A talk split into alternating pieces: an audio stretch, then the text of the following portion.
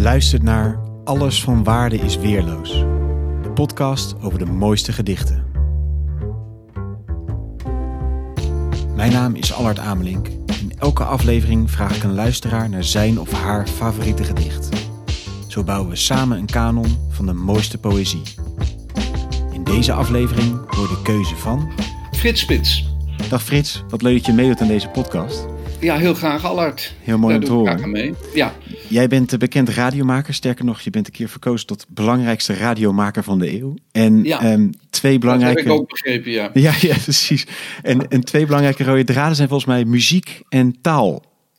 Ja, dat klopt. Ehm, ik hou heel erg van muziek en ook van taal. En taal is ook een, je zou kunnen zeggen, als, je, als iemand mooi schrijft, dat er ook een soort muziek ontstaat door de manier waarop eh, met de taal eh, eh, omgegaan wordt.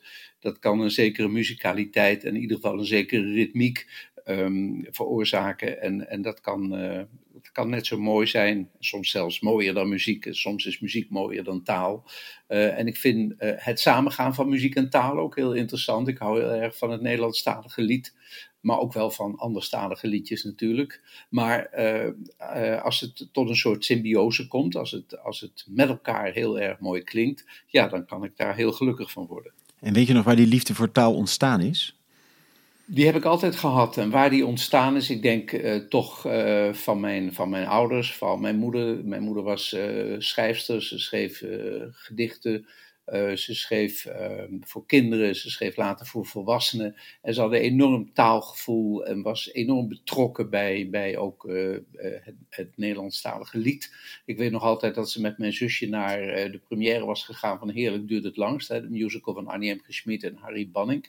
En ze kwamen terug eh, van, van eh, die musical. en Ze waren zo, zo enthousiast dat ik eh, heel jaloers was dat ik daar niet bij was. Maar dus de liefde voor taal, altijd boeken aangeraden, is voorgelezen.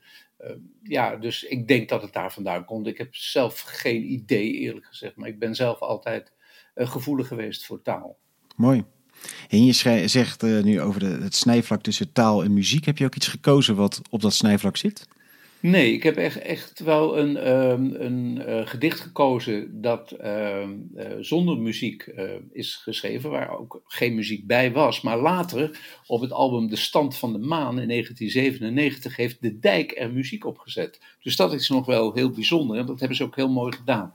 Kijk, Ehm, dat is, het, het gedicht wil je natuurlijk weten. Nou, precies. Heb. Dat heet Voor een dag van morgen van Hans Andreas. En dat staat in zijn debuutbundel die uitkwam in 1951, Muziek voor kijkdieren.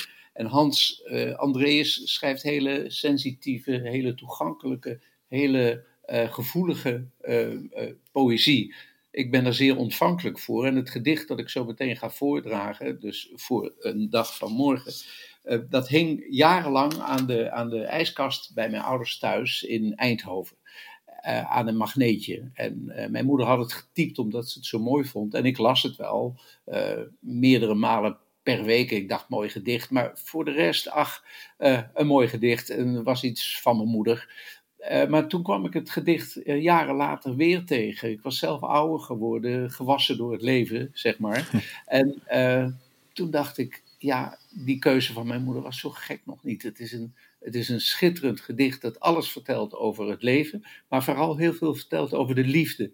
En de liefde is toch ja, de kern van ons bestaan, daar waar het over zou moeten gaan. In deze coronadagen eh, ben ik me daar extra bewust van, nu de mensen zich eh, eh, verzetten tegen, dat, tegen die afschuwelijke. Tegen dat racisme, dat, je, dat, je, dat het gaat om de liefde, dat mensen van elkaar moeten houden. Eh, twee jaar geleden overleed mijn vrouw, waarvan ik heel veel gehouden heb. En eh, liefde was bij ons ook een centraal thema. En de liefde vind ik terug in dat gedicht van Hans Andreas. En vandaar dat ik het gekozen heb. mooi. Mooi verhaal, dankjewel Frits. Voor een dag van morgen, Hans Andreas. Voor een dag van morgen. Wanneer ik morgen doodga, vertel dan aan de bomen hoeveel ik van je hield. Vertel het aan de wind die in de bomen klimt of uit de takken valt hoeveel ik van je hield. Vertel het aan een kind dat jong genoeg is om het te begrijpen. Vertel het aan een dier, misschien alleen door het aan te kijken. Vertel het aan de huizen van steen. Vertel het aan de stad, hoe lief ik je had. Maar zeg het aan geen mens. Ze zouden je niet geloven. Ze zouden niet willen geloven dat alleen maar een man, alleen maar een vrouw, dat een mens een mens zo lief had als ik jou. Dankjewel Frits. Graag gedaan. Dank voor het luisteren naar Alles van Waarde is Weerloos. Wil je zelf een gedicht delen? Stuur me dan een bericht op Twitter, isweerloos, of op Instagram, Alles van Waarde is Weerloos.